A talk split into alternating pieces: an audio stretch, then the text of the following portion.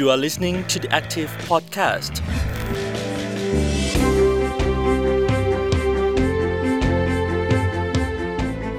วัสดีค่ะ ต้อนรับคุณผู้ฟังเข้าสู่ The Active Podcast นะคะ สัปดาห์นี้เจอกับพรีนพิชยาพรโพสง่าค่ะ รับหน้าที่ดำเนินรายการนะคะ เราอยู่กันในซีรีส์ Thailand Net Zero คาร์บอนเป็นศูนย์จากความร่วมมือของ The Active และ Greenpeace ประเทศไทยค่ะ ตอนนี้อยู่ใน EP ที่ 4 แล้วค่ะคุณผู้ฟัง ในหัวข้อที่มีชื่อว่าประกาศภาวะ Climate Emergency ดึงภาคธุรกิจปรับแผนทำเงินทำไมภาคธุรกิจถึงมีส่วนสำคัญ ในการที่จะทำให้องค์กรธุรกิจต่างๆ นั้น สามารถที่จะดำเนินธุรกิจต่อไปได้ โดยคำนึงถึงสภาพการเปลี่ยนแปลงทางภูมิอากาศ และการประกาศภาวะ climate emergency นั้น ใครเป็นคนประกาศประกาศแล้วจะมีผลบวกต่อสิ่งแวดล้อมอย่างไรนะคะ วันนี้พูดคุยกันค่ะกับคุณธาราบัวคำศรีและคุณสาริณีอาชวานันทกุลค่ะ สวัสดีทั้งสองท่านค่ะ สวัสดีค่ะ สวัสดีครับ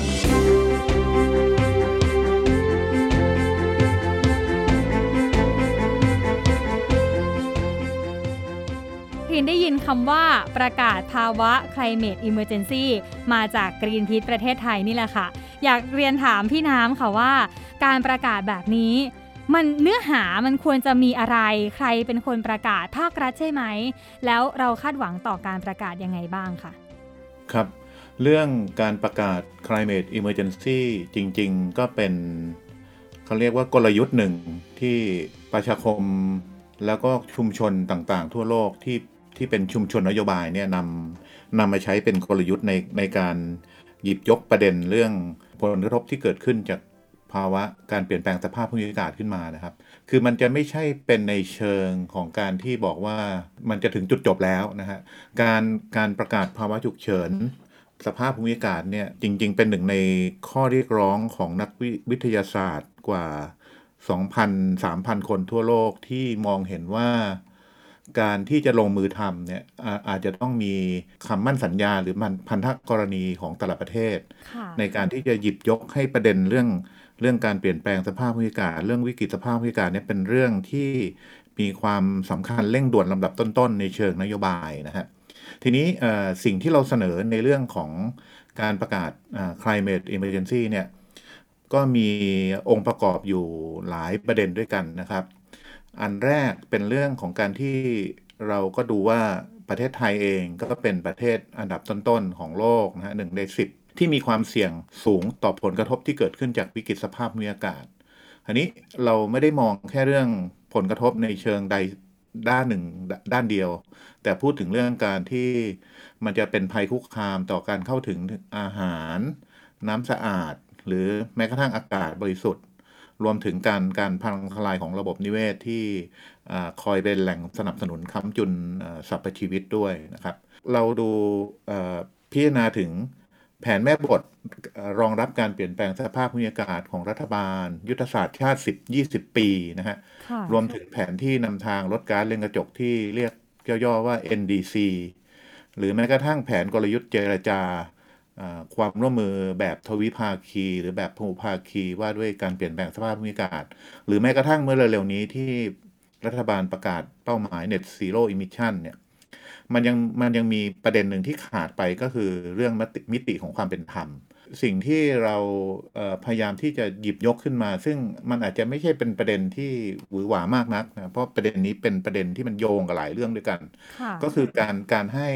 รัฐสภาไทยเนี่ยนะครับรัฐสภาไทยซึ่งเป็นที่ประชุมระดับชาติของทั้งสภาผู้แทนราษฎร แล้วก็วุฒิสภา แล้วก็มีอำนาจในเอ่อทางในทางนิติบัญญัติเอ่อ มีอำนาจในการออกกฎหมายเอ่อควบคุมดูแลการบริหารราชการแผ่นดิน เป็นเอ่อพื้นที่ที่ดีที่สุดค่ะในการที่จะเป็นผู้นำในการในการประกาศ climate emergency ทีนี้เรามองเห็นว่ามันอาจจะมีกลไกคณะกรรมาธิการรัฐสภา ซึ่งเป็นเป็นเอ่อคคณะกรรมาธิการร่วมนะครับในรัฐสภาเนี่ยผลักดันเรื่องเรื่องวิกฤตสภาพภูมิอากาศให้เป็นวาระหลัก โดยที่เอาข้อเสนอของภาคประชาชน ในการฟื้นฟูเศรษฐกิจที่ยั่งยืนและเป็นธรรมเนี่ยเข้าไปอยู่ในคำประกาศนี้ด้วย แล้วก็รับรองว่าไอ้คำประกาศนี้มันจะต้องเน้นส่งเสริม แล้วก็ปกป้องสิทธิชุมชน สิทธิมนุษยชน รวมถึงการเคารพศักดิ์ศรีของความเป็นมนุษย์ด้วยนะครับ อีกอันหนึ่งเนี่ยเป็นเรื่องของการที่ตระหนักว่ามันจะต้องบรรลุเป้าหมาย ที่มีภายใต้ความตกลงปารีสก็คือ 1.5 องศาเซลเซียส เน้นถึงการเปลี่ยนแปลงเชิงระบบ แล้วก็ทำให้กลยุทธ์ของการปล่อยการลดการปล่อยก๊าซเรือนกระจกเนี่ยมันเป็นศูนย์จริงๆนะเริ่มจากการอย่างเช่น การปลดระวางถ่านหินที่เราคุยกันไปก่อนหน้านี้ หรือการปฏิวัติระบบอาหาร หรือโครงการพัฒนาอุตสาหกรรมขนาดใหญ่ที่ก่อมลพิษ แล้วก็เชื่อมโยงกับ supply chain ของพวกเชื้อเพลิงฟอสซิล ที่ไปขุดเจาะมาที่ใหม่ต่างๆ นานา สิ่งที่สำคัญก็คือคำประกาศนี้มันจะช่วยนำไปสู่การสนับสนุน สิทธิชุมชนประชาชนในการในการฟื้นฟูระบบนิเวศทั้งบกทั้งทะเลนะครับพื้นที่ชุ่มน้ำพื้นที่ชายฝั่งซึ่งเป็นรากฐานของเศรษฐกิจที่มีระบบที่เกื้อกูลกัน แล้วก็สร้างความมั่นคงทางอาหารให้กับชุมชน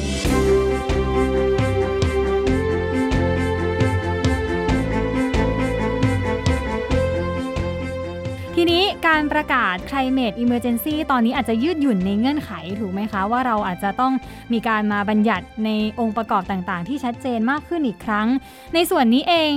การดึงภาคธุรกิจอย่างที่พี่น้ำได้กล่าวไปว่าควรจะมีเรื่องของการสร้างเศรษฐกิจที่เป็นธรรมด้วยค่ะ อยากจะเรียนถามพี่ยุ้ยนะคะว่า ตลาดหลักทรัพย์เอง จะมีโอกาสแค่ไหนหากมีการประกาศนี้ โอกาสในการดึงภาคธุรกิจเข้ามาร่วม ที่จะประกอบการธุรกิจอย่างคำนึงถึงสิ่งแวดล้อมในเชิงนโยบายค่ะแรงจูงใจของภาคธุรกิจนะคะ เกี่ยวกับประเด็นโลกร้อนนี้เรากำลังอยู่ในลักษณะแบบรอยต่อนะคะ ก็คือว่าระหว่างฝ่ายหนึ่งที่ เชื่อว่านะคะซึ่งจริงก็คือนักวิทยาศาสตร์เนี่ยที่บอกว่าโลกร้อนเป็นเรื่องเร่งด่วนนะคะแล้วก็ส่วนตัวก็เห็นด้วยกับที่พี่น้ำอธิบายไปว่า ในเมื่อถ้าเราเห็นว่าเป็นเรื่องเร่งด่วนเนี่ยก็ควรจะต้องประกาศภาวะฉุกเฉินนะคะเพื่อสะท้อนว่าอันนี้มันเร่งด่วนจริงๆนะคะแล้วก็เสริมจากที่พี่น้ำพูดนิดนึงว่าประเทศไทยเนี่ยล่าสุดโดย German Watch เป็น NGO ในเยอรมนีเขาก็ทำดัชนีตัวหนึ่งชื่อ climate risk index นะคะดัชนีความเสี่ยง จากสภาพภูมิอากาศ แล้วก็ประเทศไทยเนี่ยคือเบอร์เก้านะคะที่ 9 ของโลก แล้วก็มีการคำนวณว่าในรอบ 10 ปีที่ผ่านมาเนี่ยอันนี้เขาดูเฉพาะความเสี่ยงจากที่ที่เรียกว่าเกิดจาก extreme event ก็คือความผันผวนของสภาพภูมิอากาศทางตรงเท่านั้นนะคะก็ดูถึงเฉพาะความสูญเสียทางเศรษฐกิจทางตรง เช่นจากน้ำท่วมภัยแล้งอะไรต่างๆเนี่ยซึ่งก็ประมาณ ว่า 10 ปีที่ผ่านมาเนี่ยเราสูญเสีย 2 0 0แสนกว่าล้านนะคะเป็นอย่างต่ำนะคะแล้วก็เพราะฉะนั้นเนี่ยอันนี้มันมีตัวเลขที่ค่อนข้างชัดเจนขึ้นมาเรื่อยๆแล้วแล้วก็เราก็เสี่ยงเป็นระดับต้นๆ เพราะฉะนั้นมันก็มีเหตุมีผลว่าทำไมเราจะมองเป็นเรื่องฉุกเฉิน ทีนี้ฝั่งอีกฝั่งหนึ่งเนี่ยก็อาจจะเรียกได้ว่าเป็นฝั่งอาจจะเป็นฝั่งนักธุรกิจจำนวนหนึ่งนะคะแล้วก็รวมถึงคนที่อาจจะยังไม่เห็นความเร่งด่วนเนี่ยก็คือคนที่มองว่า เออก็โลกร้อนก็เป็นปัญหานะคะก็คือก็มองว่าเป็นปัญหาแหละ แต่อาจจะไม่ได้มองว่ามันเร่งด่วนขนาดนั้นนะคะแล้วก็มองว่าธุรกิจอย่างนักธุรกิจหลายคนหลายบริษัทเขาก็จะมองว่ามันเป็นเรื่องที่ดีที่เขาจะมีส่วนร่วมในการแก้ปัญหานะคะคือบางคนก็อาจจะมองเป็นลักษณะของการ PR ว่าถ้าเกิดยกตัวอย่างเช่น ถ้าบริษัทเขาประกาศว่าจะเข้าสู่ net zero หรือ carbon neutral ได้ทันกับสอดคล้องกับที่รัฐบาลประกาศเนี่ย เขาก็จะได้ได้ชื่อว่าเป็นเป็นคนที่สนับสนุนเรื่องนี้นะคะแล้วก็ดูเป็นเรื่องของการการขึ้นมาเป็นผู้นำนะคะ คือเวลาพูดถึงความเชื่อมโยงอะคะ่ะระหว่างธุรกิจกับ climate change เนี่ยคิดว่าก็อาจจะมองมองหยาบๆได้เป็น2สองเรื่องใหญ่นะเรื่องแรกก็คือว่าตัวธุรกิจเองเนี่ยเขาก่อปัญหาเขามีส่วนสร้างผลกระทบแค่ไหนนะคะซึ่งแน่นอนว่ามันก็ไม่เท่ากันมันก็แล้วแต่ว่าทำธุรกิจอะไร อีกมุมหนึ่งก็คือเขาได้รับผลกระทบ จากสภาพการเปลี่ยนแปลงภูมิอากาศแค่ไหนนะคะอย่างเช่นที่เราคุยกันมาหลายปีว่าบางเมืองในประเทศไทย อย่างเช่น กรุงเทพอย่างเงี้ยก็คือสุ่มเสี่ยงที่จะมีปัญหาจากชายฝั่งที่อาจจะหายไปหรือว่าปัญหาน้ำท่วมที่รุนแรงมากขึ้น พายุที่รุนแรงมากขึ้นนะคะเพราะฉะนั้นการประเมินความเสี่ยงเรียกว่า climate risk ตรงนี้ก็คือความเสี่ยงจากการเปลี่ยนแปลงสภาพภูมิอากาศอันนี้ก็เป็นมุมที่ธุรกิจเขาจะเริ่มตื่นตัวมากขึ้น กับมุมที่บอกว่าเออมันก็เป็นเรื่อง ดีที่เราจะมีส่วนช่วยโลกนะคะ แล้วก็เราก็อาจจะไปพยายามทำโครงการต่างๆ ที่ก็อาจจะมีส่วนช่วยบรรเทาผลกระทบแต่ไม่เพียงพอ คือส่วนตัวก็เชื่อว่าถ้าเราอยากจะให้บริษัทเห็นความสำคัญของคำว่าภาวะฉุกเฉินใช่ไหมคะะเรื่องโลกร้อนเนี่ยเราก็จำเป็นจะต้องเชื่อมโยงให้เขาเห็นหนึ่งก็คือผลกระทบก่อน ว่าผลกระทบของการเปลี่ยนแปลงสภาพภูมิอากาศกับตัวโอเปอเรชันหรือธุรกิจของเขาเนี่ย มันมันมีความรุนแรงนะคะหรือว่ามันมีความเสี่ยงมากน้อยแค่ไหน แล้วก็สองก็คืออีกมุมหนึ่งก็คือตัวเขาเองอะ่ะมีส่วนสร้างผลกระทบ มีส่วนก่อภาวะโลกร้อนมากแค่ไหนงั้นพี่เชื่อว่าสองอย่างนี้เป็นเรื่องที่จำเป็นต้องเกิดนะคะเพื่อให้มันตรงประเด็น เพื่อให้เขาลุกขึ้นมา action อย่างเพียงพอ ทีนี้ตลาดหลักทรัพย์เนี่ยก็มีส่วนทำได้ทั้งสองอย่างนี้เลย เพราะว่าหน้าที่ของตลาดหลักทรัพย์ก็คือพูดง่ายก็คือดูแลบริษัทจดทะเบียนนะคะ ซึ่งวันนี้เราก็มี พูดง่ายบริษัทขนาดใหญ่จำนวนมากในหลายร้อยแห่งก็อยู่ในตลาดหลักทรัพย์แห่งประเทศไทย แล้วดังนั้นตลาดหลักทรัพย์เองก็มีกฎกติกาโดยเฉพาะการเปิดเผยข้อมูลนะคะที่หลังๆ ก็พยายามใส่เรื่องของประเด็นทางสังคมประเด็นสิ่งแวดล้อมมากขึ้น เพราะฉะนั้นเองเนี่ยจุดเริ่มต้นก็อาจจะเป็นการกำหนดนะคะให้ยกตัวอย่างบริษัทจดทะเบียนเนี่ยเปิดเผยการปล่อยก๊าซเรือนกระจกตามมาตรฐานสากลนะคะอันนี้ก็จะเป็นจุดเริ่มต้นหนึ่งแล้วก็อันนี้ก็จะไปไกลกว่าสิ่งที่ตลาด เคยทำมาแล้ว เช่น การจัดสัมมนาหรือว่าให้ความรู้เกี่ยวกับ climate change นะคะนั้นก็มีอีกหลายเรื่องที่ทำได้นะคะนั้นก็แต่แต่คิดว่าหัวใจสำคัญก็คือต้องต้องตอบโจทย์ 2 เรื่องที่พูดไปก็คือ 1 ก็คือบริษัทต้องเห็นนะว่าผลกระทบที่มีกับเขาเนี่ยคืออะไร 2 ก็คือว่าแต่ละบริษัทต้องสามารถออมองเห็นแล้วก็เปิดเผยส่วนคือการมีส่วนร่วมของเขาต่อปัญหานี้นะคะให้ให้ให้ชัดเจนค่ะค่ะ ไม่แน่ใจว่า ตลาดหลักทรัพย์แห่งประเทศไทยของไทยเนี่ยค่ะพี่ยุ้ยพี่ยุ้ยประเมินว่าเขามีศักยภาพ ที่จะดึงภาคธุรกิจมาร่วมกันในแนวทางนี้แค่ไหนอะค่ะเราต้องบอกว่าณจุดนี้เนี่ยเรามีมาตรฐานสากลนะคะจำระดับหนึ่งแล้ว อย่างเช่นเรามี Carbon Disclosure Project นะคะ CDP ซึ่งเป็นมาตรฐานสากลในการคิดคำนวณ แล้วก็เปิดเผยก๊าซการปล่อยก๊าซเรือนกระจกนะคะ เพราะฉะนั้นเนี่ยตัว methodology หรือเครื่องมือเครื่องใช้ในการทำงานเนี่ยเราเราอาศัยองค์ความรู้ของโลกได้นะคะแล้วก็ดังนั้นเนี่ยก็ไม่ได้มีความกังวลว่าตลาดหลักทรัพย์จะไม่มีศักยภาพนะคะเพียงแต่ว่าที่ผ่านมาเนี่ยตลาดทรัพย์ก็อาจจะยังเล่นบทบาทที่เป็นลักษณะเป็นเอ่อเป็นโปรโมเตอร์หรือ facilitator ในเชิงสมัครใจอยู่นะคะคือหมายความว่าก็ที่ผ่านมาเราจะเห็นว่าก็มีการเป็นเจ้าภาพจัดงาน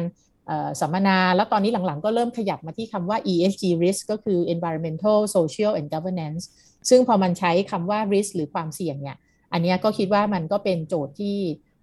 มันก็มันก็เป็นความคืบหน้านะคะเมื่อเทียบกับ 10 ปีก่อนหน้านี้ที่พูดกันแค่ประเด็นเรื่องของ CSR หรือว่าความรับผิดชอบต่อสังคม ซึ่งมันเป็นเรื่องที่ค่อนข้างจะเป็นเป็นนามธรรม แล้วก็ยากที่จะไปยึดโยงกับความต้องการหรือว่าผลกระทบต่อธุรกิจ แต่พอมันเป็นคำว่า ESG risk เนี่ย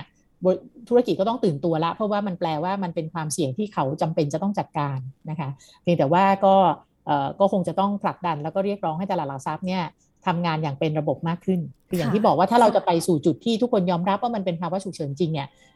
คิดส่วนตัวคิดว่าจุดเริ่มต้นเลยของตลาดหลักทรัพย์ก็คือบัญญัติเรื่องการเปิดเผยข้อมูล การปล่อยก๊าซเรือนกระจกให้ให้เป็นมาตรฐานสากล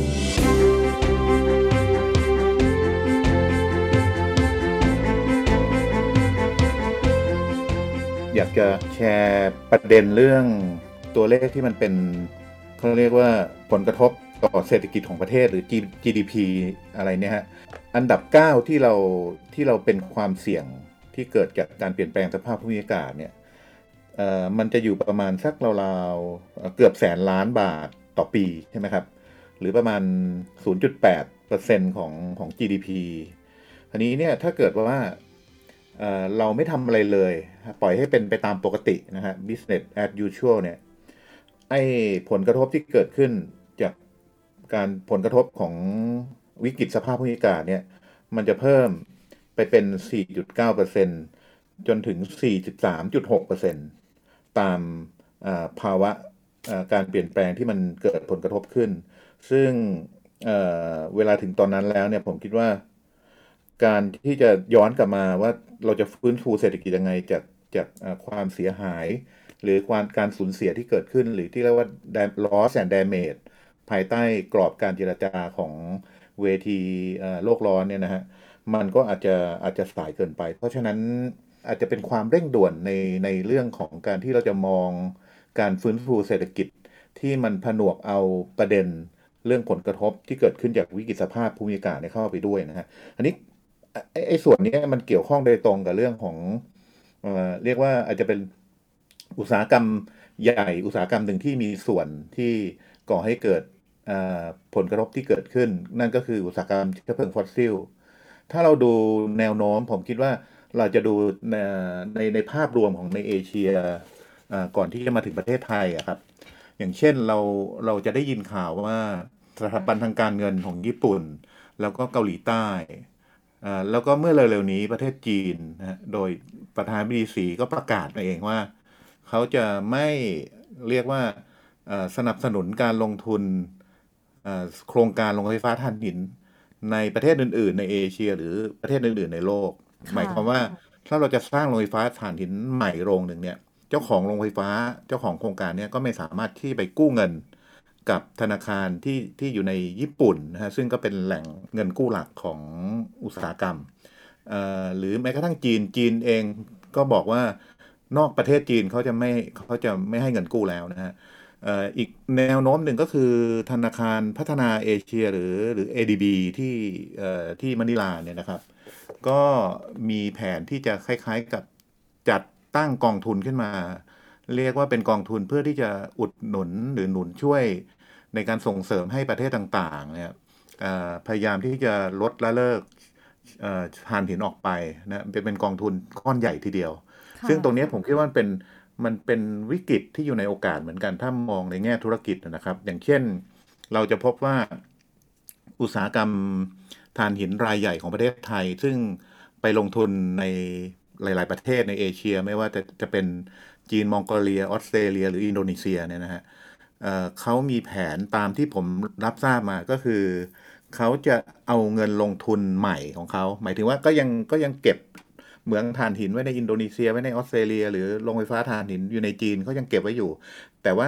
ไอการลงทุนใหม่ของเขาเนี่ยเขาบอกว่าจะเอาเงินลงทุนใหม่ร้อยเปอร์เซ็นเนี่ยไปลงทุนในเรื่องของพลังงานหมุนเวียน ซึ่งซึ่งก็เป็นเรื่องที่เป็นแนวโน้ม เพราะผมคิดว่าเขาก็มองเห็นแล้วล่ะ ว่าไอไอฟอสซิลเนี่ยมันต่อไปมันจะกลายเป็นภาษาอังกฤษก็คือ stranded asset ก็คือ ทรัพย์สินที่มันไม่สามารถที่จะไปต่อได้ฮะภาษาไทยว่ายังไงไม่ทราบนะคุณยุ้ยซึ่งซึ่งมันจะกลายเป็นภาระทางการเงินของเขาในอนาคต เพราะฉะนั้นเขาจำเป็นจะต้องอดูแล้วว่าการลงทุนต่อไปในอนาคตมันมันจะเป็นแบบไหน ซึ่งแนวโน้มของโลกก็จะไปทางด้านเรื่องของอพลังงานหมุนเวียน เรื่องของการประหยัดพลังงานเรื่องของนวัตกรรมใหม่ๆ เทคโนโลยีใหม่ๆ ในเรื่องของในเรื่องของพลังงานที่เป็นการเปลี่ยนผ่านพลังงาน เราเราเห็นบริษัทหนึ่งเนี่ย แตกลูกบริษัทออกไปเพื่อที่จะขยายธุรกิจโซลารูฟท็อปนะหรือแม้กระทั่งบริษัทของไทยเองเนี่ยซึ่งอาจจะมีเอี่ยวกับการลงทุนเขื่อนขนาดใหญ่ในประเทศเพื่อนบ้าน หรือโรงไฟฟ้าที่เป็นเชื้อเพลิงฟอสซิล หรือเป็นก๊าซธรรมชาติเนี่ยก็ไปก็ไปลงทุนทำพลังงานหมุนเวียนในในหลายประเทศด้วยกัน เพราะว่าอาจจะเป็นเพราะว่าข้อจำกัดเรื่องของการส่งเสริมการลงทุนที่อยู่ในประเทศเอง เราอาจจะเห็นบ่อยๆ ค่ะ เหมือนกับเป็นธุรกิจของคนรุ่นใหม่ก็จะให้ความสำคัญกับเรื่องนี้มาก แต่ว่าดูเหมือนภาคธุรกิจที่ใหญ่ ๆ แล้วก็อาจจะทำธุรกิจที่มันมีส่วนในการกระทบ เขาก็มักจะอยากปฏิเสธในเรื่องของการที่มาร่วมกันลดภาวะโลกร้อน เพราะอาจจะไปเกี่ยวเนื่องกับผลประโยชน์ที่เขาจะได้น้อยลง พี่น้ำมองเรื่องนี้ยังไงบ้างคะตัวธุรกิจเองผมมองว่าก็จะแปรผันไปตามแนวโน้มของโลก ซึ่งยังไงไทยก็ต้องก็ต้องไปทางนั้นนะฮะแต่สิ่งที่มันเป็นโอกาสอีกอันหนึ่งซึ่งผมคิดว่าอันนี้เป็นอาจจะเป็นข้อระมัดระวังก็คือ อาจจะมีกลุ่มธุรกิจบางกลุ่มเนี่ยพยายามที่จะเข้าไปใช้กลไกการซื้อขายคาร์บอนโดยที่ไม่ได้ลดการปล่อยจากห่วงโซ่อุปทานของตัวเองจะไปจะไปซื้อคาร์บอนมา แล้วก็มาชดเชยการปล่อยกิจการของตัวเอง ซึ่ง อันนี้มันอาจจะมีข้อสังเกตในในเชิงที่ว่ามันต้องมีกลไกในการติดตามตรวจสอบว่าไอการซื้อขายคาร์บอนการชดเชยคาร์บอนเหล่านี้เนี่ยมันทำงานยังไงแล้วจะมีกลไกการตรวจสอบว่าเขาเขาชดเชยคาร์บอนตามนั้นหรือเปล่านะครับ หรือจริง ๆ แล้วเขาควรจะลดที่ต้นทางจากกิจการของเขาด้วย ผมคิดว่า โดยโดยแนวโน้มก็คือมันก็จะไปตามกระแสโลกที่เปลี่ยนแปลงไปในในเชิงของการที่จะช่วยกันลดการปล่อย เพียงแต่ว่าใครจะทำก่อน ใครจะทำหลัง หรือใครจะ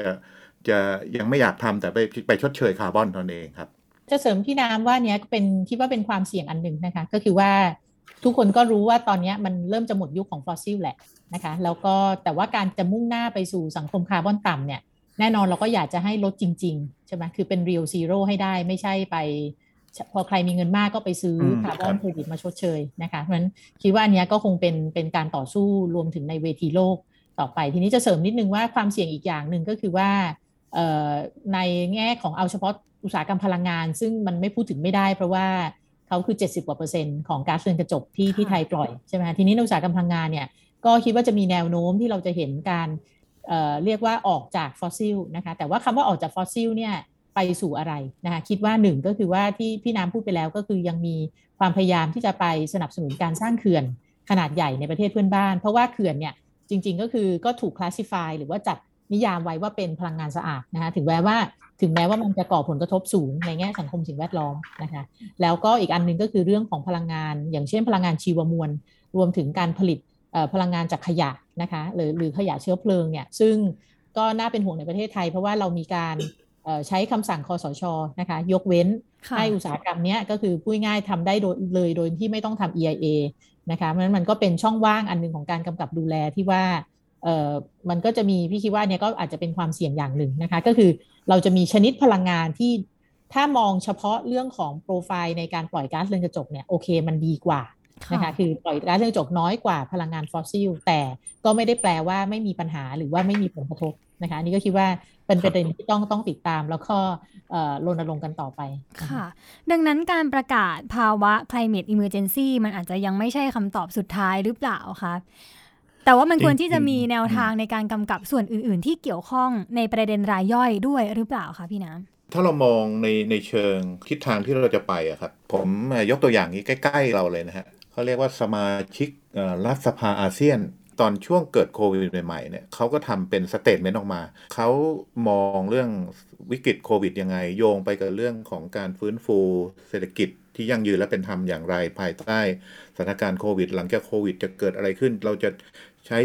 วิกฤตโควิดเนี่ยให้เป็นเหมือนกับการฟื้นฟูอนาคตของของอาเซียนของแต่ละประเทศยังไงบ้าง กรณีของประเทศไทยเนี่ย เรามีนโยบายที่มันเอ่อยึดโยงกับเรื่องวิเอ่อวิกฤตสภาพภูมิอากาศเยอะแยะไปหมดเลยนะถ้าไปดูเนี่ยเอ่อเป็นแถวเลย ซึ่งมันสร้างความสับสนมาก เพราะว่ามันเป็นนโยบายที่มันไม่ได้มีเอ่อมันมันเชื่อมโยงกัน แต่ว่ามันมันอยู่บนแผ่นกระดาษนะครับค่ะแม้กระทั่งไอ้ตัวแผนเอ่อการปล่อยก๊าซเรือนกระจกต่ำในระยะยาวที่ที่เขาเรียกว่า long term strategy นะครับชื่อยาวเหยียดมากที่เอ่อเอ่อ รัฐบาลไทยไปประกาศที่ขอบ 26 ที่กราดโกเนี่ยค่ะที่พูดถึงว่าจะลด 40%เนี่ย มันก็ไม่มีคำว่าความเร่งด่วนนะครับอืมอันนี้ในความหมายของเราเนี่ยก็คือเป็นรูปธรรมเลยนะฮะ ก็คือการตั้ง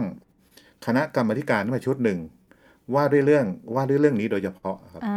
อันนั้นก็คือแล้วก็ทำสเตทเมนต์ออกมา มันก็กลายเป็นการประกาศอย่างหนึ่งโดยที่อาจจะไม่ต้องใช้คำว่าภาวะฉุกเฉินก็ได้ อาจจะใช้คำว่าเอ่อ สิ่งสิ่งอะไรต่างๆ ที่มันเกี่ยวข้องกับเรื่องกับเรื่องเอ่อการเปลี่ยนแปลงสภาพภูมิอากาศวิกฤตสภาพภูมิอากาศก็ได้ครับ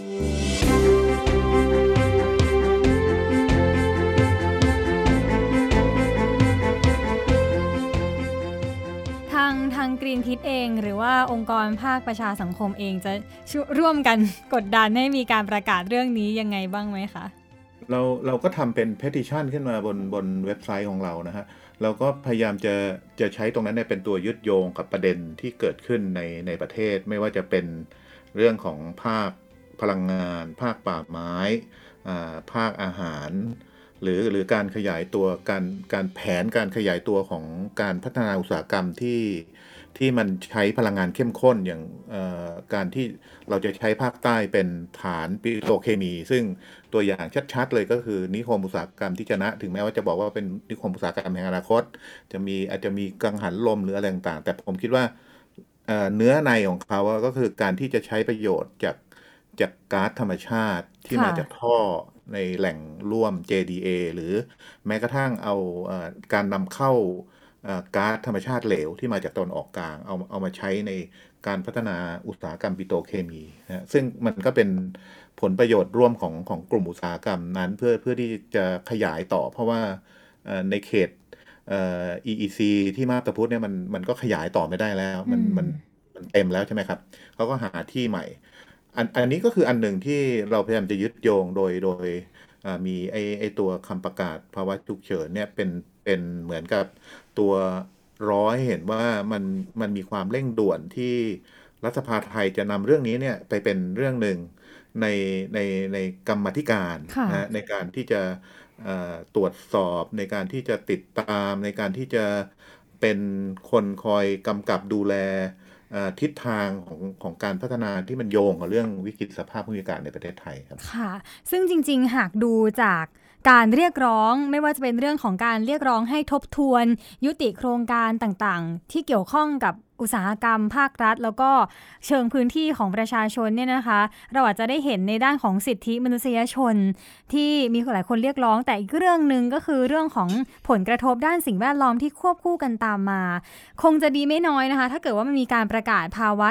climate emergency นี้แล้วก็จะได้เห็นจุดร่วมกันของการปฏิเสธโครงการจากภาคประชาชนนี่แหละ ว่ามันก็มีความเกี่ยวข้องเกี่ยวกับ ความพยายามที่จะพยุงสภาพอากาศไม่ให้เปลี่ยนแปลงไปมากกว่านี้นะคะ ในตอนท้ายของรายการวันนี้ค่ะ อยากให้พี่ยุ้ยช่วย ย้ำถึงเหตุผลที่เราถึงเวลาที่จะต้องเปลี่ยนมุมคิดหรือเปล่านะคะ หรือว่าเราจะช่วยกันดึงภาคธุรกิจมาปรับแผนทำเงิน และสุดท้ายก็คือเราจะช่วยกันเยียวยาสิ่งแวดล้อมก่อนการล่มสลายได้ยังไงบ้างคะ คิดว่ามาถึงจุดนี้เนี่ยคงเราคง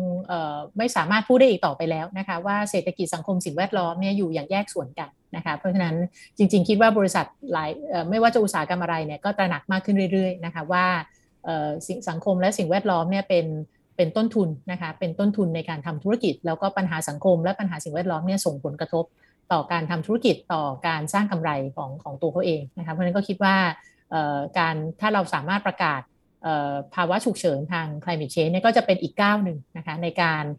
กระตุ้นให้ธุรกิจเนี่ยมองเห็นความเร่งด่วนนะคะเน้นย้ำว่าตอนนี้ธุรกิจตระหนักแล้วละเรื่องเรื่อง climate change แต่ว่าอาจจะยังมีช่องว่างนะคะในการมองความเร่งด่วนของปัญหา แล้วก็ความท้าทายก็คือการเชื่อมโยง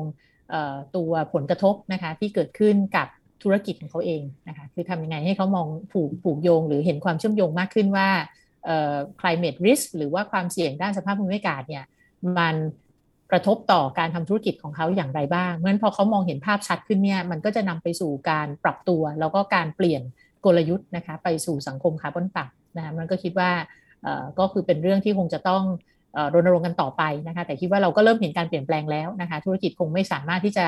พูดเเรื่องการทำธุรกิจโดยไม่พูดถึงสังคมและสิ่งแวดล้อมได้อีกต่อไปค่ะค่ะ ซึ่งทั้งเว็บไซต์ของป่าสาระเอง แล้วก็กรีนพีทประเทศไทยเองก็ได้ทำข้อมูลเรื่องนี้เยอะมาก ๆนะคะ ที่คุณผู้ฟังสามารถที่จะเข้าไปอ่านเพิ่มเติมกันได้ค่ะ รวมถึงเป็นอีกส่วนหนึ่งในการช่วยกันผลักดันให้มีการประกาศภาวะ climate emergency นั่นเองนะคะ ต้องขอบพระคุณพี่น้ำนะคะ ธาราบัวคำศรี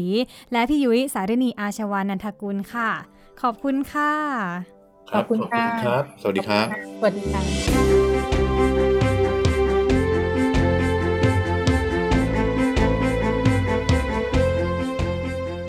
ห็นความหวังไม่มากก็น้อยนะคะ คุณผู้ฟังแน่นอนค่ะว่าต้องอาศัยความร่วมมือจากหน่วยงานภาครัฐนะคะ ทั้งรัฐสภาจะเห็นความสำคัญของเรื่องการประกาศภาวะ climate emergency แบบนี้ได้ยังไง จะทำให้มีทิศทางในการช่วยกัน พยุงภาวะโลกร้อนไม่ให้รุนแรงมากกว่านี้ได้อย่างไรนะคะ และตลาดหลักทรัพย์แห่งประเทศไทยเอง จะนำข้อเสนอเหล่านี้ไปกำกับควบคุม ดูแลองค์กรธุรกิจต่างๆ เพื่อขับเคลื่อนเศรษฐกิจที่เป็นธรรมได้อย่างไรนี่คือหัวข้อในพอดแคสต์ครั้งนี้ค่ะ สำหรับ Thailand Net Zero Carbon เป็นศูนย์ซีรีส์ The Active และ Greenpeace ค่ะ เราก็ยังมีการพูดคุยกันต่อนะคะใน EP ที่ 5 เรื่องของแผน PDP ทางเลือกฉบับประชาชน และการสนับสนุนโซลาเซลล์ค่ะ เราเชื่อว่า PDP นะคะไม่ควรถูกร่างและบัญญัติโดยหน่วยงานภาครัฐแต่เพียงผู้เดียว แต่ควรจะมีข้อเสนอจากภาคประชาชนด้วย รวมถึงการผลักดันให้มีการสนับสนุนใช้โซลาเซลล์อย่างแพร่หลายายจริง ๆ ไม่ใช่มีแค่นโยบายหรือว่าไปทำกันในกองทัพเท่านั้นนะคะ พูดคุยกันต่อในครั้งหน้าค่ะสำหรับวันนี้ลาไปก่อน สวัสดีค่ะ You are listening to the Active Podcast